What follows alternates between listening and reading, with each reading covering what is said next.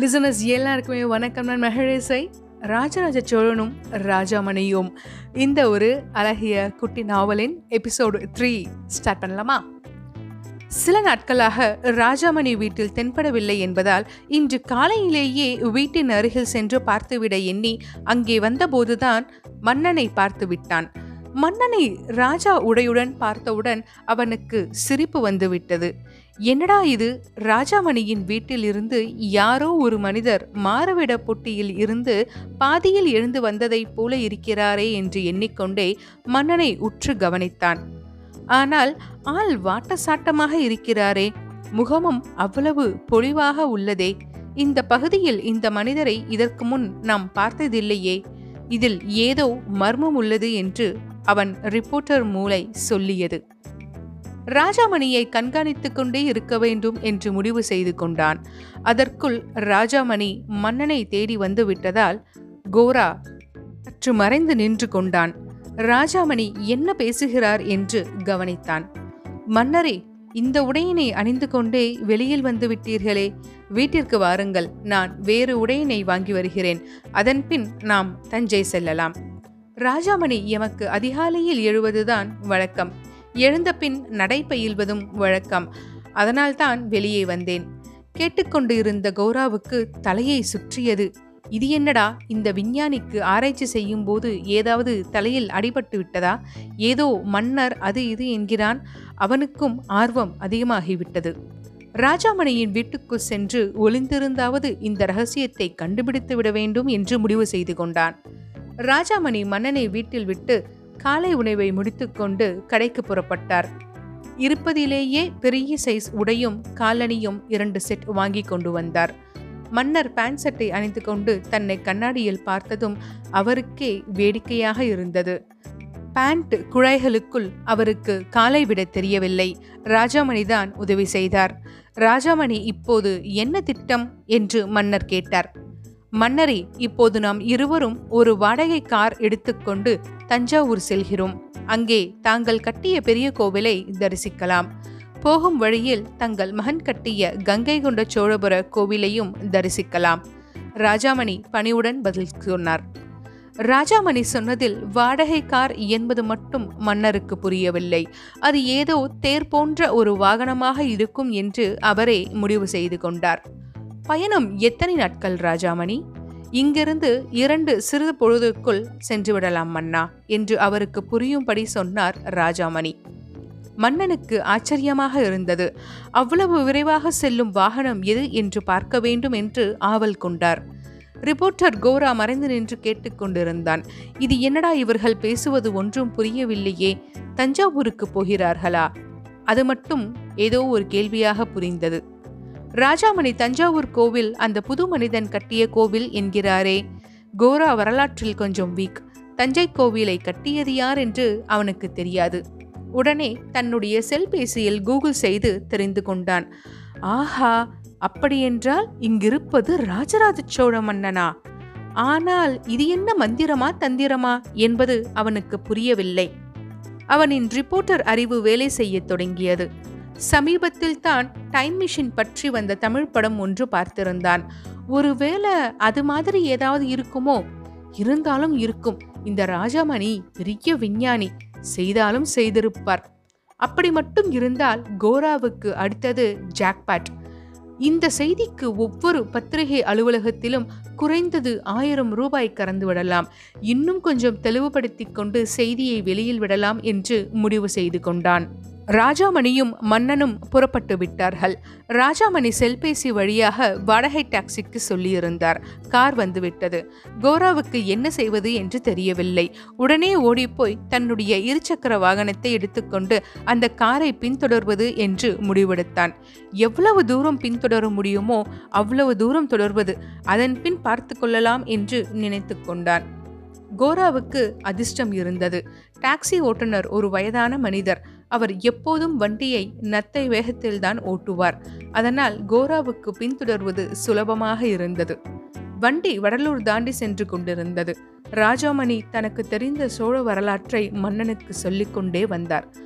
ஒரு பக்கம் ராஜாமணி பேசுவதை கேட்டுக்கொண்டே மன்னன் இரு பக்கமும் தெரியுது புது விஷயங்களை பார்த்து ரசித்துக் கொண்டே வந்தார்.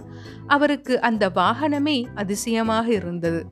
அது எப்படி? எந்த மாடோ அல்லது குதிரையோ இல்லாமல் இந்த வாகனம் ஓடுகிறது? ஒருவேளை வண்டிக்கு முன்பக்கம் சிறு குதிரைகளை மறைத்து கட்டி வைத்திருக்கிறார்களோ என்று கூட அவருக்கு தோன்றியது. ஆனாலும் ராஜாமணியிடம் அதை கேட்க வெட்கமாக இருந்தது. ஆனாலும் மனதுக்குள் குறிப்பெடுத்து கொண்டார். திரும்ப சென்றவுடன் நம் அமைச்சர்களிடம் சொல்லி இது மாதிரி ஒரு வாகனம் தயார் செய்ய சொல்ல வேண்டும் என்று நினைத்து கொண்டார். பக்கத்தில் சாலையில் போகும் பஸ் லாரி போன்ற வாகனங்களையும் குதிரை போன்ற இருசக்கர வாகனத்தையும் பார்க்கும்போது அவருக்கு இன்னும் வியப்பாய் இருந்தது வீரநாராயண ஏரிக்கரை வந்துவிட்டது. ஓட்டுநர் வண்டியை நிறுத்தினார். ராஜாமணி மன்னிடம் ஏரியை காட்டி மன்னா இதுவே தங்கள் முன்னோர்கள் கட்டிய வீரநாராயண ஏரி. இன்னும் அப்படியே இருக்கிறது. மன்னனுக்கு மெய் சிலிர்த்தது. தன்னுடைய முன்னோர்களை நினைத்து கொண்டு நெடுஞ்சான் கிடையாக விழுந்து வணங்கினார். தூரத்தில் நின்று கொண்டு பார்த்து கொண்டிருந்த கோராவுக்கு உறுதியாகிவிட்டது. இதற்கு மேல் காலம் கடத்தக்கூடாது. இல்லையென்றால் வேறு யாருக்காவது விஷயம் கசிந்துவிடும். உடனே தன் கைபேசியை எடுத்தான்.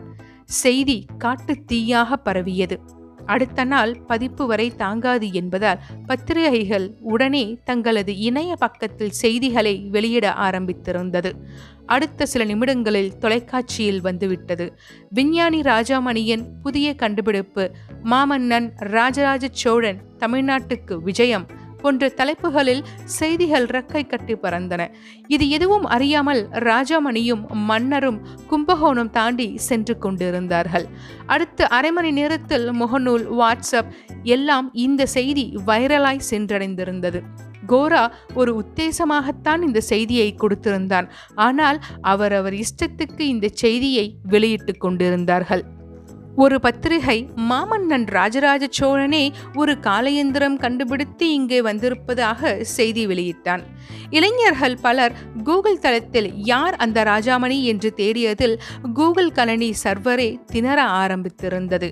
இணையத்தில் எங்கும் ராஜாமணி எதிலும் ராஜாமணி. ராஜாமணியும் மன்னனும் வந்த கார் பெரிய கோவிலை சென்று சேர்ந்தது. ரிப்போர்ட்டர் கோரா மற்றவர்களுக்கு செய்தியை மட்டுமே சொல்லியிருந்தான்.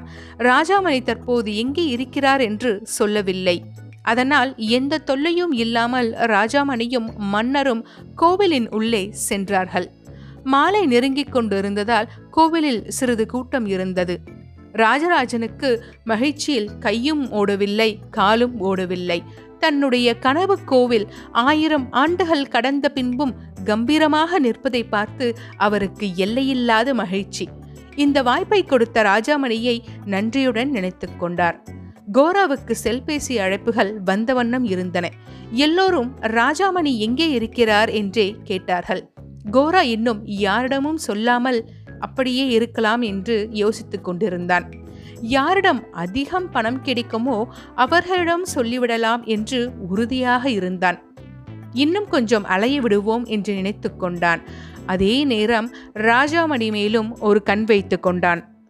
ராஜாமணியின் உயரதிகாரி ராகவ்ராவ் செய்தியை தொலைக்காட்சியில் பார்த்துவிட்டார் பார்த்த அந்த பொழுதிலிருந்து மனிதன் மிகவும் கடுப்பில் இருந்தார்.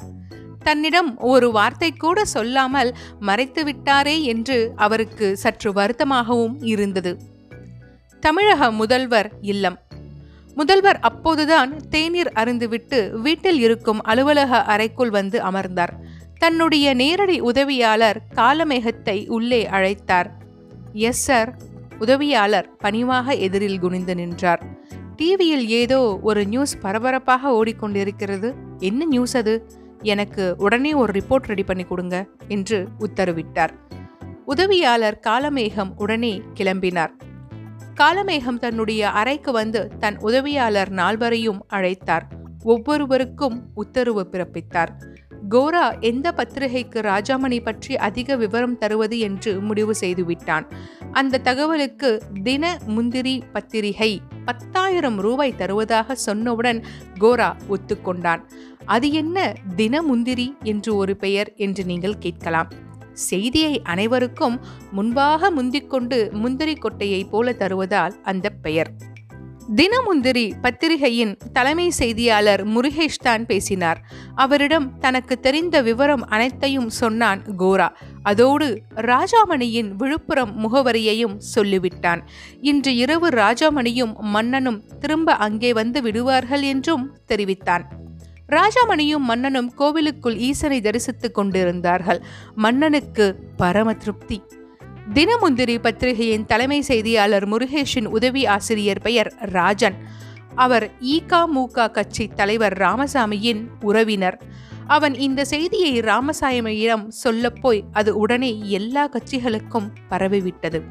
பத்து நாட்களுக்கு முன்புதான் தமிழ்நாடு சட்டசபை தேர்தல் தேதியை அறிவித்திருந்தார்கள். அதனால் எல்லா கட்சியும் இந்த செய்தியை தங்கள் வெற்றிக்கு எப்படி பயன்படுத்திக் கொள்வது என்று மும்முரமாக ஆலோசனையில் இறங்கிவிட்டார்கள்.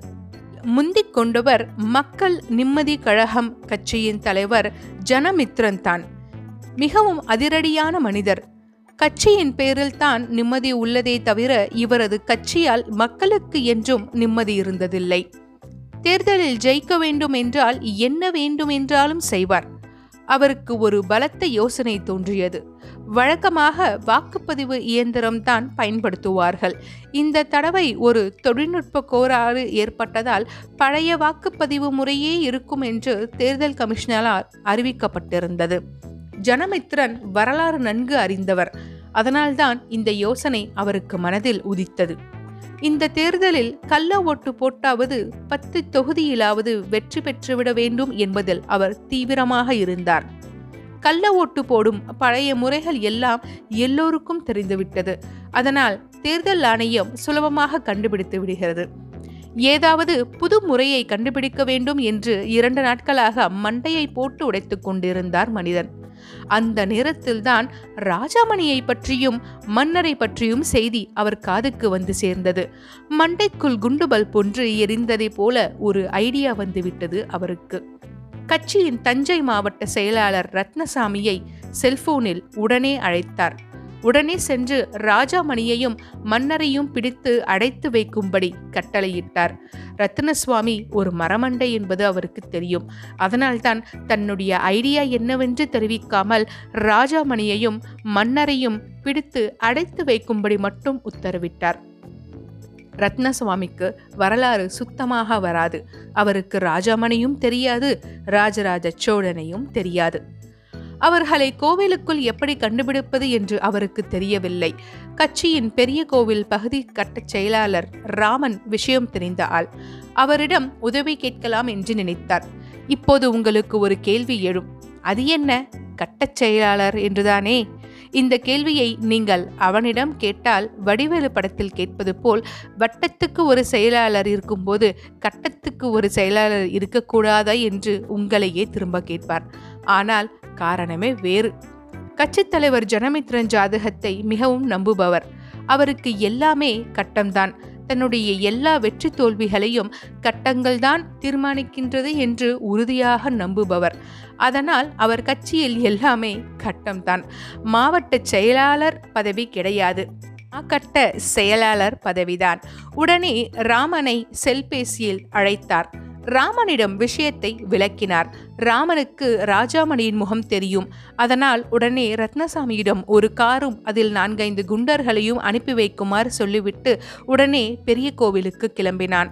ராஜாமணியும் மன்னனும் அப்போதுதான் கோவிலுக்கு வெளியே நடந்து வந்து கொண்டிருந்தார்கள். மன்னன் கோவிலை பிரிய மனமில்லாமல் வந்து கொண்டிருந்தார். ராஜாமணியின் செல்பேசி ஒலித்தது. ஹலோ ராஜாமணி பேசுறேன். மிஸ்டர் ராஜாமணி நான் முதல்வர் அலுவலகத்தில் இருந்து பேசுகிறேன். நான் அவரின் நேர்முக உதவியாளர் காலமேகம். முதல்வர் உங்களிடம் பேச வேண்டும். இன்னும் ஒரு மணி நேரத்தில் இந்த எண்ணுக்கே அழைப்பார். தயாராக இருங்கள். அனுமதி கேட்கவில்லை. உத்தரவுதான் வந்தது. இது என்னடா வம்பு? முதல்வர் ஏன் நம்மிடம் பேச வேண்டும்? ஏதாவது விருது விருது தரப்போறாங்களோ? ஒன்றும் புரியலையே. ராஜாமணி யோசித்தார். அவரை பற்றி தொலைக்காட்சியில் வினாடிக்கு வினாடி ஓடிக்கொண்டிருக்கும் செய்தியை அவர் இன்னும் பார்க்கவில்லை. பார்த்திருந்தால் இந்த குழப்பம் வந்திருக்காது. கட்டச் செயலாளர் ராமன் கோவிலுக்கு எதிரே கார் நிறுத்தும் பகுதியில் நின்று கொண்டு கோவில் வாசலையே பார்த்து கொண்டிருந்தான். அவன் பின்னால் அவனது அடியாட்கள் நின்று கொண்டிருந்தார்கள். ராஜாமணியையும் மன்னரையும் பார்த்தபின் அவர்களிடம் பிடரியில் இரண்டு போட்டு காரில் தூக்கி போட்டுச் சொல்வதாக ஏற்பாடு. தொலைவில் ராஜாமணியை பார்த்து விட்டார் ராமன். கூட வருபவர்தான் மன்னனாக இருக்க வேண்டும். அடியாட்களிடம் கண்ணை காட்டினான். கார் நிறுத்தும் பகுதிக்கு அவர்கள் வரும் வரை காத்திருந்தார்கள். ராஜாமணிதான் முதலில் அவர்கள் இருக்கும் பகுதியில் கடந்து நடந்தார். பின்மண்டியில் ஒரே அடி. ராஜாமணி அங்கே மயங்கி விழுந்தார். ராஜராஜ சோழர் ஒரு நொடியில் சுதாரித்துக் கொண்டார். மாவீரன் அவருக்கு முன்னால் கூலிக்கு வேலை செய்யும் அந்த குண்டர்கள் எம்மாத்திரம். தன்னுடைய உலக்கை போன்ற கைகளால் சில அடிகளில் அந்த அடியாட்களை தூக்கி வீழ்த்திவிட்டார். சற்று எட்டியே நின்ற ராமன் இதை எதிர்பார்க்கவில்லை. எதற்கும் இருக்கட்டும் என்று மயக்க மருந்து ஸ்ப்ரேயை எடுத்து வைத்திருந்தான். அந்த வகையில் எடுத்து அதை வைத்து கொண்டான். மன்னன் அப்போது எல்லோரையும் அடித்து வீசிவிட்டு ராஜாமணிக்கு எப்படி இருக்கிறது என்று குனிந்து சோதனை செய்து கொண்டிருந்தார். ராமன் மெதுவாக அவருக்கு பின்னால் போய் மயக்க மருந்து ஸ்ப்ரேயை அவர் முகத்தில் அடித்தான். மன்னர் மயக்கமடைந்தார். அடித்து வீசப்பட்ட அடியாட்களை எழுப்பி ராஜாமணியை மன்னனையும் காரில் தூக்கி போட்டுக்கொண்டு பறந்தார்கள்.